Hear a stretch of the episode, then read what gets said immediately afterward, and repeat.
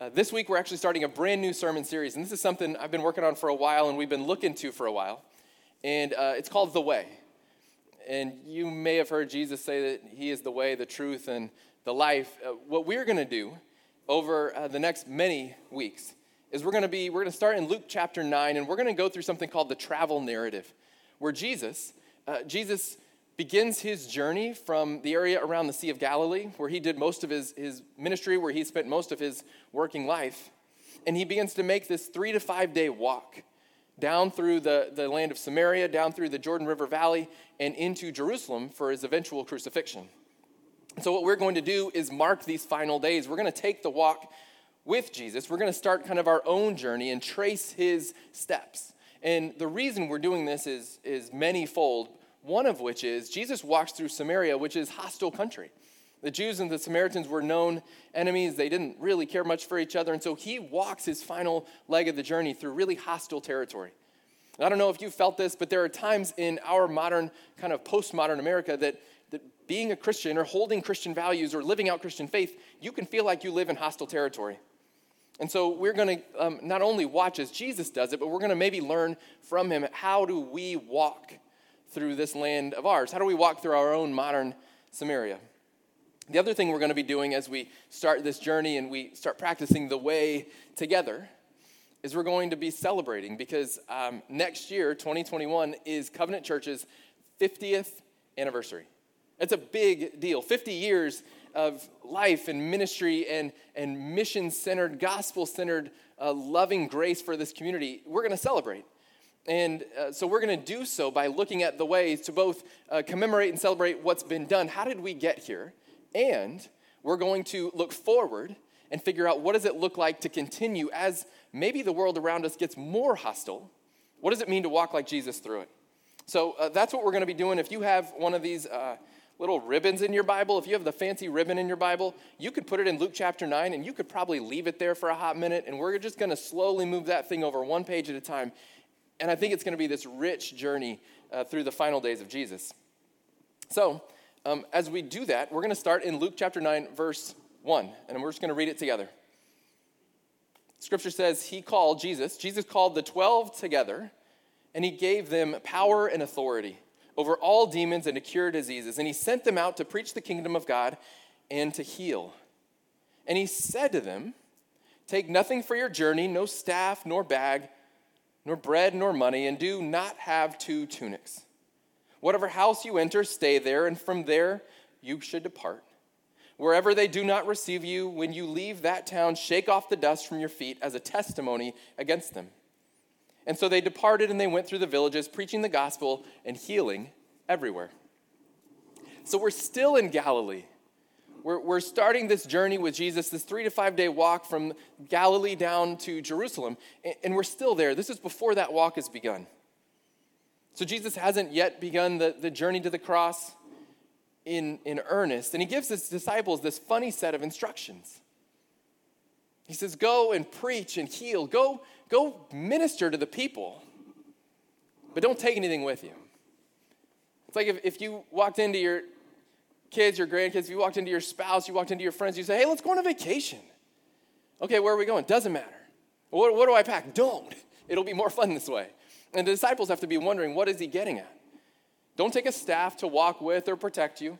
Don't take a bag for extra belongings. Don't take any bread for sustenance along the way. Don't take money to get what's needed. Don't even take a change of clothes. Take nothing. Preach, heal, result of which they went. And it says they went through preaching and healing everywhere they went. And they must be thinking, because the disciples know what they're signed up for. They, remember, they've signed up as students of the rabbi. And the rabbi is always teaching, he's always creating these little spots for a lesson. And so they have to be wondering, what is Jesus getting at here? What's his aim? He's setting up a lesson for us. What's the point of taking nothing and doing what he asks us to do? He's setting up this on the job training. So we keep reading Luke chapter 9, verse 10 says, On their return, the apostles told him what they had done. And he took them and he withdrew apart to a city called Bethsaida. When the crowds learned it, they followed him and he welcomed them and he spoke to them of the kingdom of God and he cured those who had need of healing.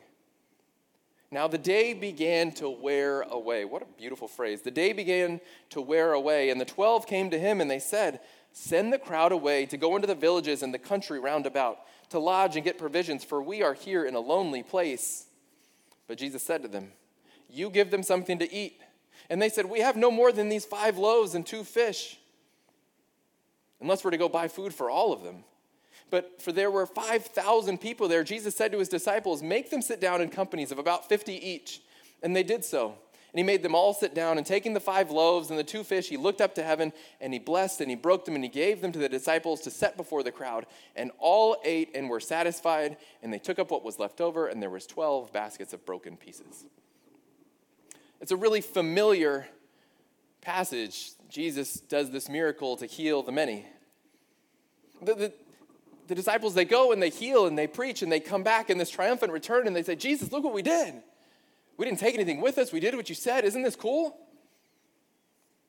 And he goes, Yeah, it's pretty cool. Come with me.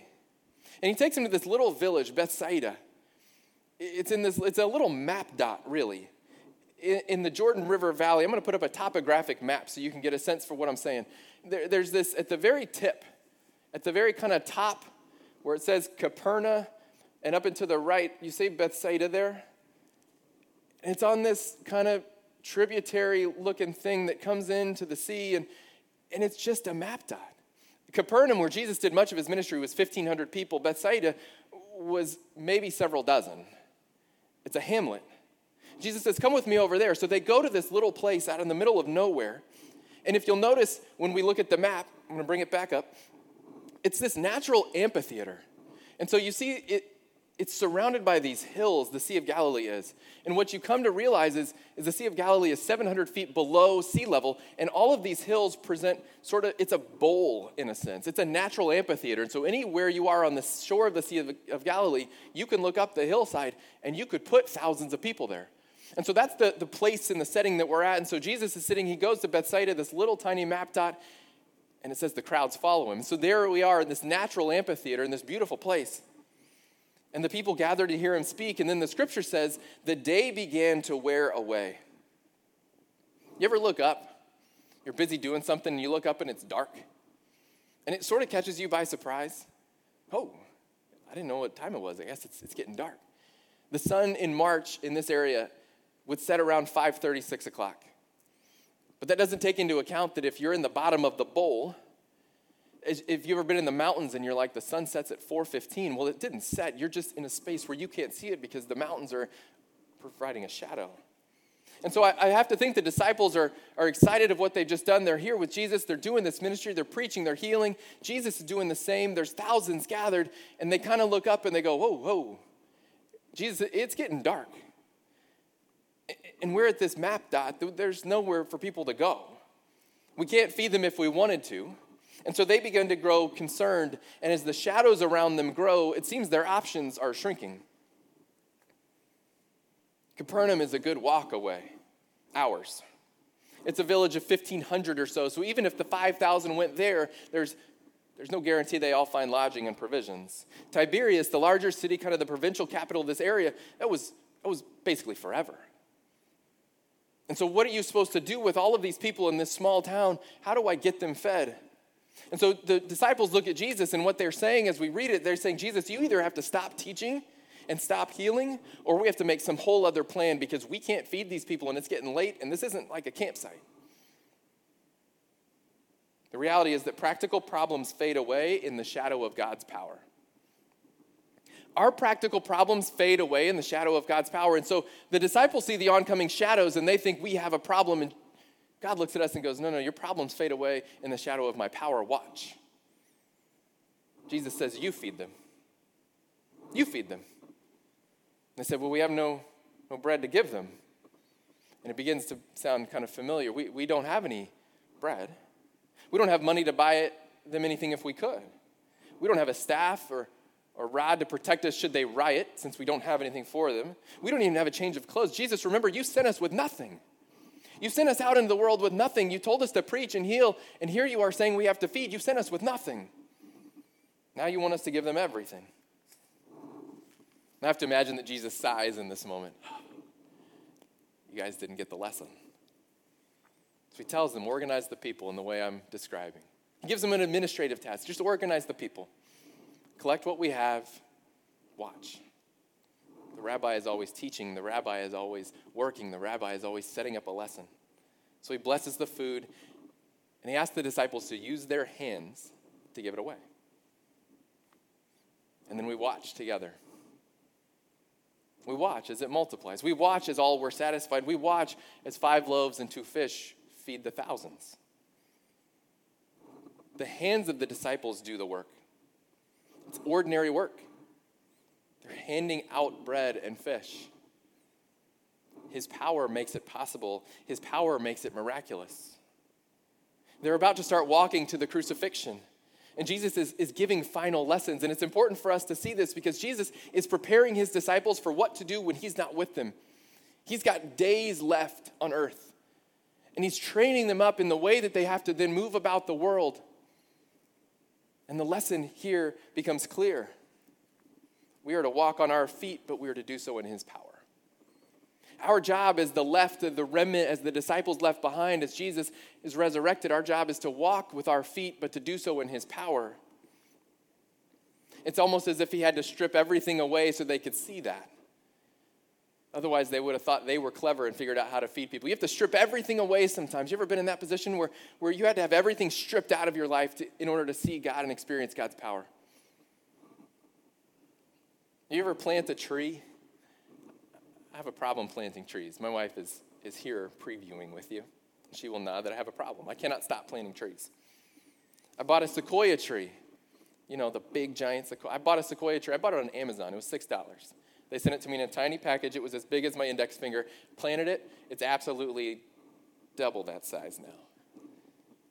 I bought a sugar maple and a red maple from some other website. They showed up as sticks, like 12 inch long sticks, and they had some gel on the bottom where the roots should have been. And it just looked like they sent me a stick.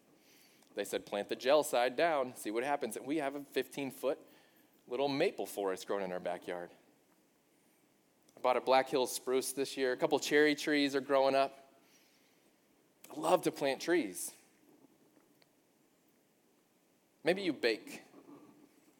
And maybe you've used quarantine and COVID, there's been a bread making explosion. The people were like, I guess I'll bake my own bread. I got nothing but time. I got a sourdough fermenting in the fridge right now. All you do is you add water and flour, and then the bacteria do all this work. I plant the tree, but really, processes beyond me cause it to grow. I've, i can water it, I can put it in the right spot, but I can't make it grow. I can mix this bacteria with this flour and this water. I, I can put it in the oven with heat. I can provide the, the elements, but I can't make it rise. I can't make it do what it's going to do. It does it. We take for granted because we use our hands in so many ways. We're so self sufficient in so many things that we take for granted that really, if we stop and think about it, everything that is happening around us is God's hand at work. I cannot tell you how many times someone has come up to me after a Sunday sermon and said, you, you did this thing, you unlocked this thing from you were preaching just at me, my life is forever changed. All these, these fantastical things that people have said. And I know I, feel sheepish at the moment. I didn't do anything.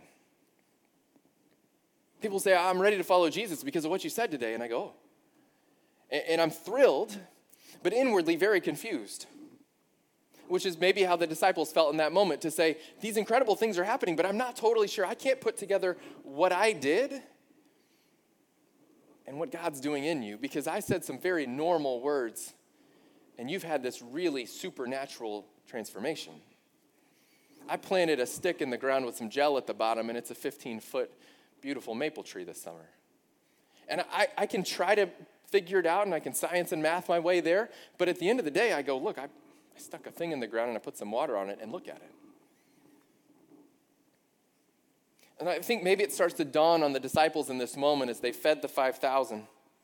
As the darkness of the night is really taken over in this bowl, this depression around the sea, that their eyes start to meet each other's eyes in astonishment, that the disciples, they start to get it.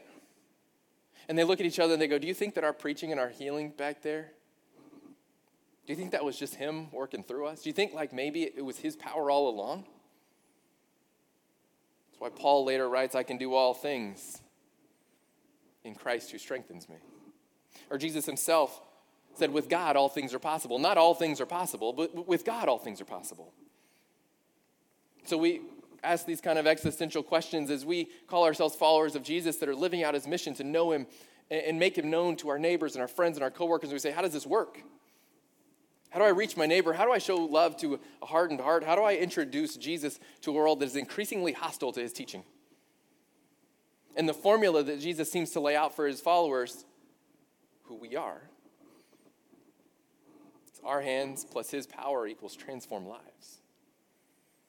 And it seems too simple. I put the stick in the ground and now it's 20 feet tall.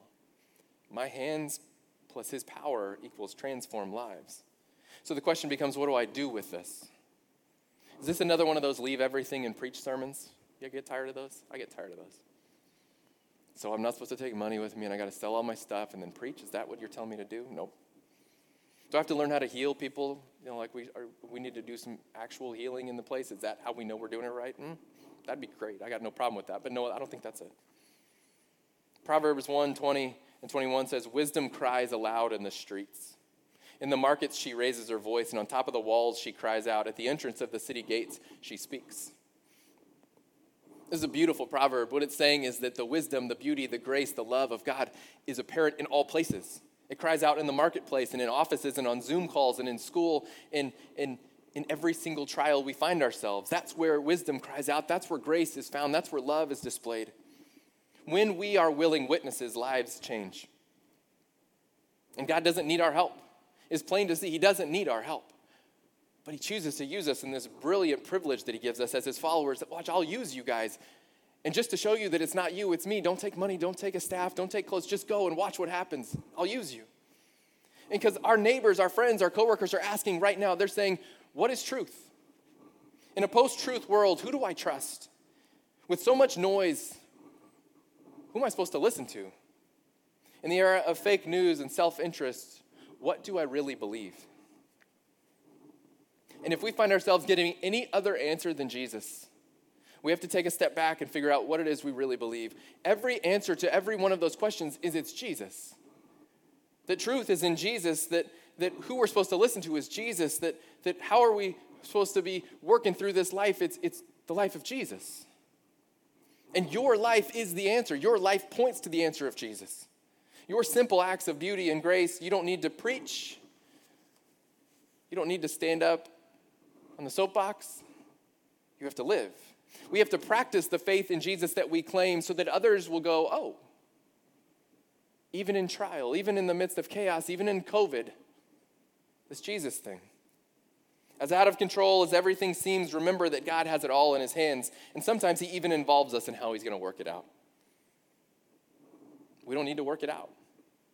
I don't need to solve global pandemic. I don't need to solve debates raging in our streets. I don't need to figure out these problems. I simply need to work out my faith with fear and trembling. I need to live out my faith that, that has been given to me as this beautiful gift. I have to do that first I have to live out what I say I believe and then watch as God uses it to transform individuals one at a time. Tim Keller says if you understand the gospel and you live consistently with it, it cannot stay in your private world. If you understand the gospel, if the gospel's really in you, you cannot keep it private because it begins to soak through every aspect of our lives. It can't stay contained in worship services, it doesn't stay on Sunday morning. Once the gospel gets inside of you, it affects every single area of your life, including and especially your public life. And so, by God's design and God's power, just like the disciples, we use our gifts in God's power, and it becomes that now is the time to activate. Now is the time to activate in our neighborhoods. Now is the time to activate with those around us that are hurting. What better time to have the answer when the world is in shambles, seemingly asking every question. This is a time of expectancy and miracles. And we don't say that very often because we're afraid if it doesn't happen, we'll be found to be faithless. This is the time that we have to, as a people, have expectancy in the miracles and the working of God to transform lives.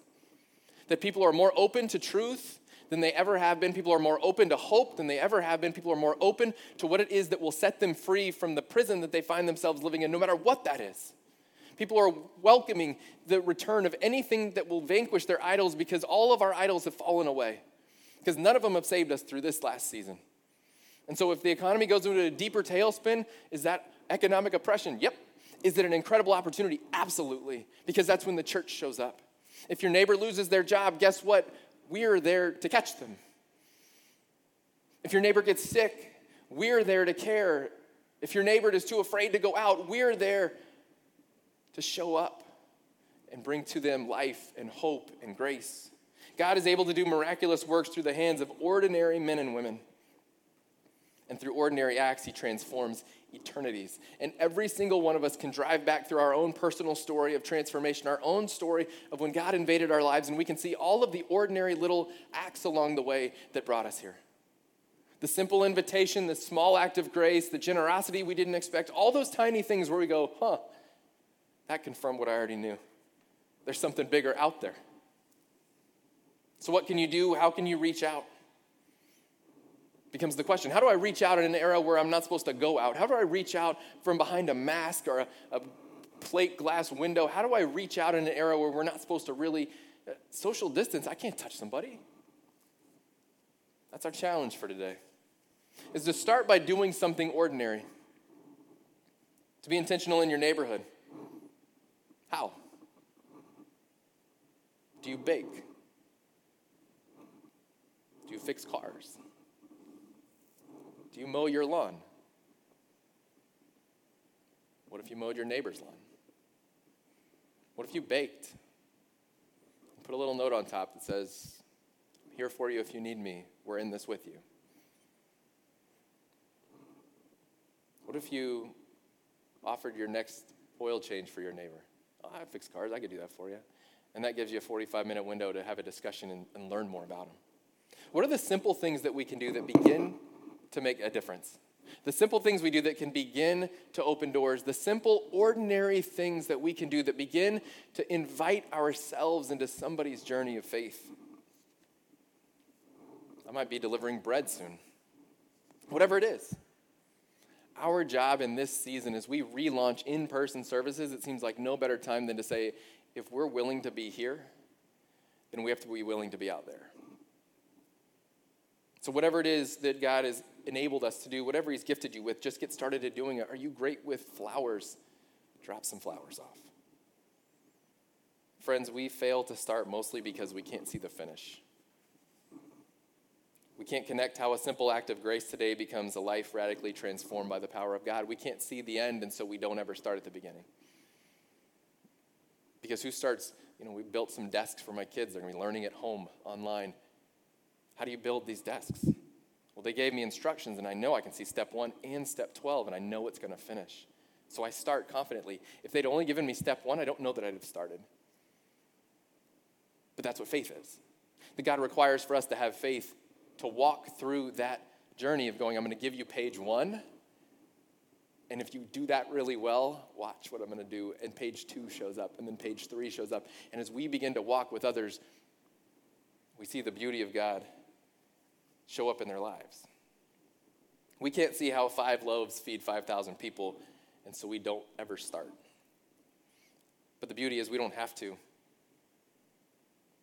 We get to live in the power of God. So we divide the fish and the bread, and God makes the miracle. If there's a lesson to be learned as Jesus gives this to his followers at the end of this ministry as they begin their journey in our next, next week, we're going to start that walking journey. The lesson he gives them is we divide the bread and the fish, and he makes the miracle. And as he does that, the world has changed. And so, what does it mean for you to tear the bread and the fish in your life and to watch what God does with your faithfulness? This week, we'll be asking you via email and Facebook. We're going to ask you for your best ideas. How do you reach your neighbor? What does it look like to reach your neighbor? Not how do we donate to a great cause, not what can we buy them. What can you do that is personal and intimate to reach your neighbor? How do you serve someone in simplicity? Nothing complicated. And then what we'll do is compile all of that together and we'll make a big list and we'll send it out. And so things you haven't thought of, you'll now have in your back pocket as you think of reaching your neighbor, as you think of reaching your street, as you think of activating. As we walk through Samaria together, we're going to begin to act it out immediately. And we're not waiting for the end because we know how it ends. that Jesus wins, that victory is ours, and that we could begin to live in it today. And so we take our simple loaves and we take our simple gifts and we take the little things we know how to do and we say, God, I'm going to start tearing bread. Show yourself and show your power. Let's pray. Heavenly Father, you are good and gracious. You give us hope where uh, hope is in short supply. You give us you give us joy when we awake in sorrow. Father, you give us salvation when uh, we arrive in sin. So, Father, as we take this journey, as we uncover the way in front of us, the way that Jesus has left us, uh, my prayer is that we would not hesitate to begin. Lord, that every heart and mind, every person, whether in this room or somewhere on their couch in cyberspace, Father, I pray that every single heart would be touched with uh, the conviction that doing nothing is not enough and doing something is all we have to do. Lord, would you alight in our hearts and, and, illuminate in our minds what that small step could be, what that neighbor is that we need to reach, the coworker, the friend, the relative, whoever it is that you've put one person in our lives and one person in our hearts. What's the first step? Not the saving step, Father. Give us that first step. Give us the words. More importantly, give us the courage. And as we take that step, Lord, will you show your power? Will you give us page two and three as we go and find us walking in faith? Father, thank you for the gift of faith through Jesus. Thank you for Jesus and the salvation we know. God, thank you for his work on the cross, his resurrection, and what it means about how we walk through the world. God, we love you. We thank you. In Jesus' name, amen.